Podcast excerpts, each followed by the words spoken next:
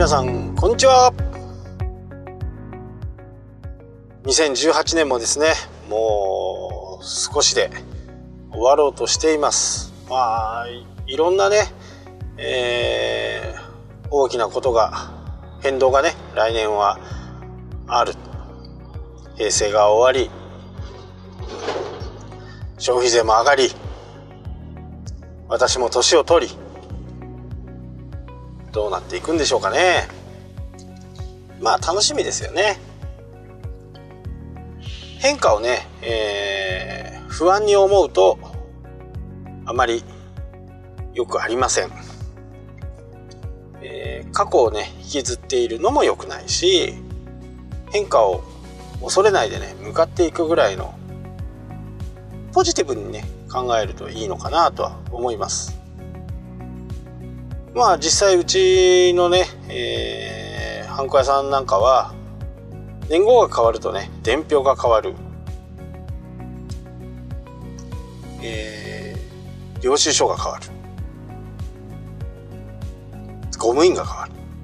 みたいな。そんな感じなんでね、えー、この辺はもうそろそろね、年号を変わる時の先取りとしてキャンペーンなど貼っていこうかなと思っています。まあ嫌なね、えー、消費税が上がるっていうふうなこともありますけど実際に、えー、1年間のね猶予で、えー、3%もしくは5%これがキャッシュレスの決済になった時に私どもみたいな中小企業から購入いただくとね、えー、まあどうやって還元するのかよく分かりませんが、えー、還元されるというふうな形で政府は動いているんで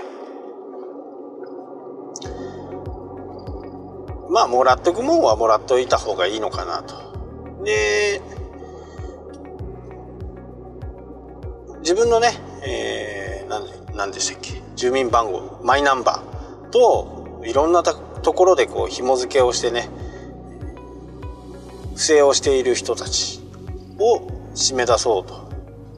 いうふうなね、えー、意図がまあ見えてきますけどね。まあそれも、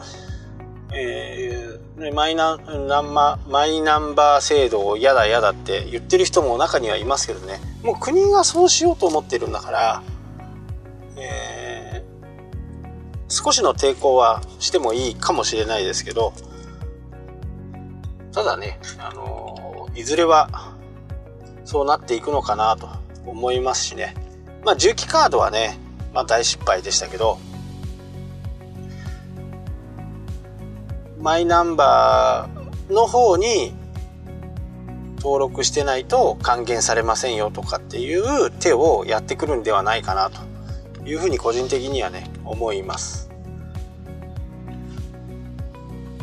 これねパソコンの世界もそうですね。iPhone が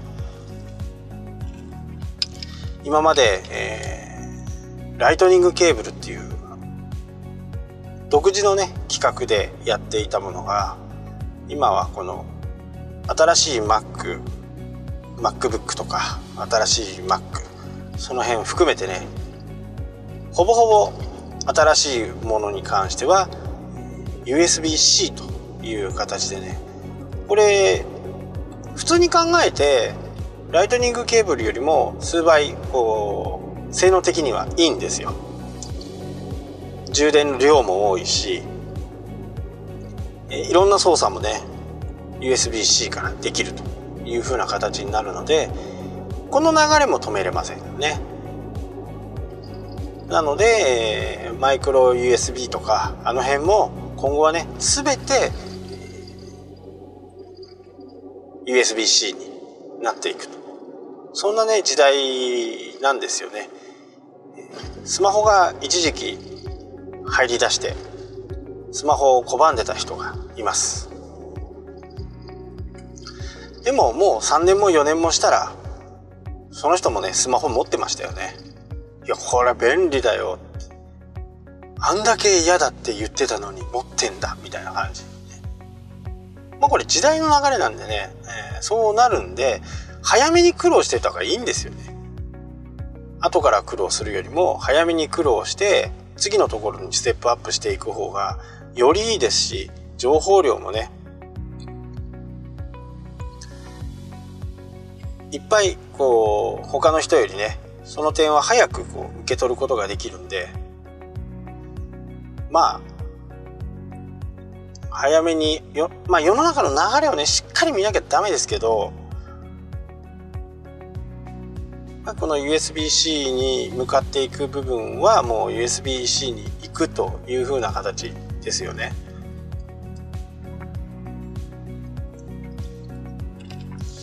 カメラの話をねで言うと私がソニーを買ったのがもう何年前でしょうかね。78年ぐらい前かな。その時にソニーが一眼レフからねまあ一眼レフではあまりこうやっぱりニコンキヤノンにはあまり勝てなかったっていう部分があってミラーレスの方に一気にシフトしたんですねで今の牙城があるというかもうミラーレスに関しては現在のところもまだソニーのね、えー、ソニーが一番得意としているところで頑張っていますね。そこでニコンキャノンはまあキャノンは一生懸命、えー、ミラーレスの方をねもう併用してこう開発をしていた。ニコンに限っては全く開発を、えー、開発はしてたんですけどそんなにこう素晴らしいスペックのものが出てくるとかっていうことはなかったんですよね。J とか M とか確か僕も使ってたんですけどまあ、ピンとこないんですよね。その、撮れる映像とか。そういったものが、やっぱりね、こう、写真って見た目、一発目のファーストインプレッションっていうのがすごい大切で、どこにピントが合ってるかっていうので、そこを見る側、写真を見てる側としてはピントがどこに合ってるかっていうことを見るわけですよね。ぼーっとしてるところピントが合ってないところを見るんじゃなくってピントが合ってるところから見るこれがね結構あの重要なことなんですよね。なので、えーカメラを撮る人からすると被写体。例えば例えば人を撮るポートレートを撮った場合に自分に近くにある方の瞳に合わ瞳、えー、まつげに合わせる。これがね基本なんですよね。で、えーちょっとその辺をこうまあ基本は嫌だなと。ちょっと変化球をつけて奥の瞳に合わせると写真としてはあまり成立しないんですよね。手前の瞳がボケて奥の瞳で合ってるっていうのはまあやっぱり基本はねやっぱり守んなきゃダメなんですよ。本は守った上で写真をし写真を撮らないと見る側がどこ見ていいのかなっていうふうにこうなんとなくこう落ち着かない写真になってしまうんですね。確かに手前をぼかすっていう技術もあります。前ボケっていう風な、えー、撮り方もありますけどどちらかというとマイボケっていうのは風景だとか小物小物を手前に置いてぼかして、えー、被写体を撮る。っていう風なね、形が基本なんでまあいろいろあのー、基本はね、えー、基本はやっぱり覚えておかないとその変化球も投げれないストレートが速くないのに変化球をどんなにいい変化球でもそれしか投げれなかったらまあすぐ打たれちゃうわけですよ。スピードの速いストレートがあって例えばね大谷翔平みたいに160キロがあって124キロのフォークがあるとか144キロのフォークがあるとか。そうなるとこれ12キロとかん？違うね。16キロとか26キロの落差があるわけですよ。出てくるところは一緒で手前に来るとふっといなくなるという。だから打てないんですよね。で大谷翔平の160キロっていうのは多分見て見てると打ちやすいんですよ。ストレートが来ると思ってれば。こう彼の性格を見ててもまあ、素直なんで素直なストレート。でそれで彼はずっと日本でもこうちょっと苦労したんですね。あまりにも綺麗なストレートを投げすぎるから。だからパカパカパカパカホームラン打たれる。であれで、えー、少しばらつくようなこう動くようなストレートだと打たれないと思うんですけどまっすぐがねいいんで、えー、フォークとかスライダーとかカーブとかそういったものが効いてくる。まあこれ写真も同じでまずは基本をしっかりこう覚えておくっていうもちろんいろいろなね基本の方法はありますけど、シャッタースピードがうんぬんとかっていうよりもやっぱり構図とかピントレンズ、あとカメラの性能、あとカメラの、プログラムモード、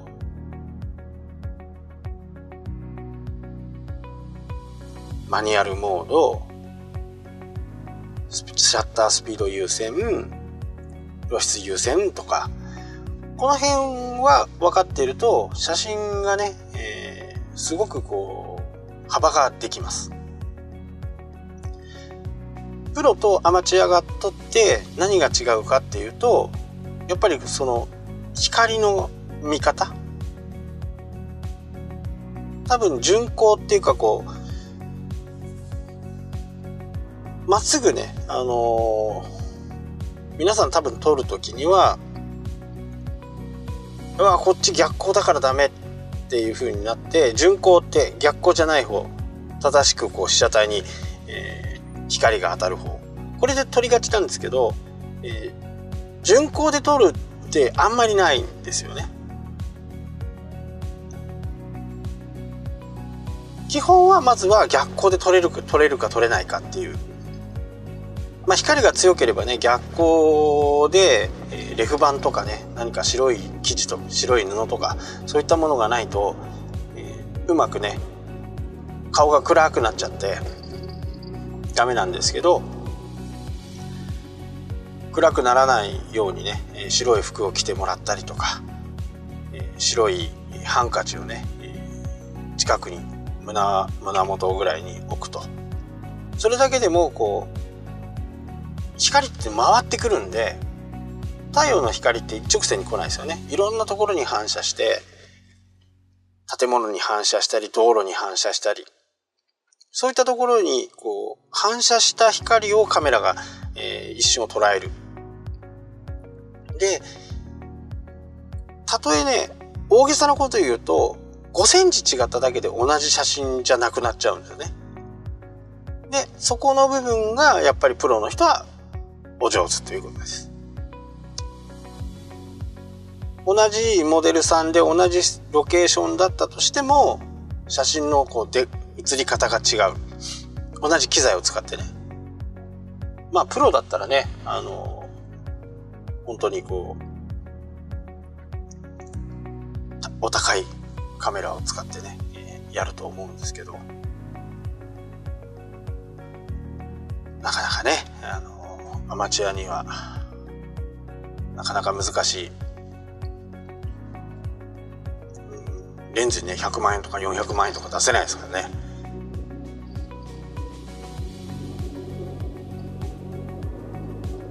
なのでやっぱり基本をまず勉強するっていうのが一番いいこととあとそれを踏まえた上で今後どうなっていくのかなっていうふうな、えー、予想ができるとさらにいいかなと思いますね。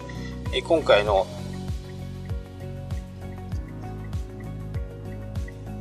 僕もねあの iPad が来てまあもちろん新しい iPad は、えー、USB-C なんですけどいろんなところでね、え、最近 USB-C になってますまあもうこの流れはね止めることができないんで、えー、今後は全てのものがね USB-C になっていくのかなと。これを逆行して、えー、それは使いたくないと思っててもそれはなかなか難しいんでまあもう受け入れてね、えー、今のライトニングから、えー、USB-C に変換するちょっとね、アダプターみたいのもちょっと今買っていろんなもので試してみようかなと思っていますけどまあそれはねどうなるかわからないですけど新しいものに積極的にね、取り組んでいくっていうのは、やっぱり必要かなと思います。そこからね、えー、次のものが生まれたりするんで、時代の流れっていうか、その、市場の流れっていうのをうまくキャッチできるとね、余計なもの買わなくてもいいですし、よくあの、アップルの製品とか、だと、大体、もう出る時期、大体決まってるんですね、10月ぐらいって。そうなると、8月ぐらいに、まあ壊れて動かなくなったらね、もうどうしようもないですけど、8月ぐらいになんか変えようかなとか思うんだったら10月まで待つとかね。もうアップルの流れっていうのはもう毎年同じなんで、そうなると、せっかく新しいの買ったのに、2ヶ月後にはね、新商品が出る。新しい商品はあまり金額が変わらなくって、まあ1万円2万円変わる場合もありますけど、あまり金額変わらなくてスペックが良くなったりするんで、ああってなっちゃうんで、その辺はね、そのメーカーの今までの新商品を出した時のねスケジュールなんかを見ておくと古いもの買わなくて済む場合が多いんで、まあ、この辺はね、えー、カメラとか iPhone とか Apple とかそういったものにはもうほとんど共通する部分なんでそこが分かっているとね時代の流れも読みやすいですしまあ来年の iPhone はもう確実にね、えー、Type-C USB-C にね、えー、なっていくと思います。まあ、この流れもね、本当にもう止めることができないんで、えー、この USB-C になることで、今、ずっと発売が中止になっていた、アップル、アップルの純正の充電器が、えー、そこにね、こう、物を置くと、えー、iPhone を置くと充電が開始になる。Apple Watch を置くと充電になるっていうね、そういうパッドがね、多分もうすぐでできてくると思いますね。まあまあ、世の中の流れにね、えー、逆らうことなく、買うとかっていう前提じゃなくて、自分に合わなかったらね、買う必要もないと思いますけど、流れをね、察知しておくことが、非常にこう、自分のライフスタイルをね、えー、変えることができるんで、まあ損しないでね、新しいものにチャレンジできるということにもなるので、えー、ぜひともね、えそういったものにチャレンジしてみてはいかがでしょうか。新しいものが全てではないですけど、え新しいものにはチャンスもあると思うんで、いち早くね、それに、えー、チャレンジしてみて、挑戦してみてください。はい。今日はここまでになります。ありがとうございました。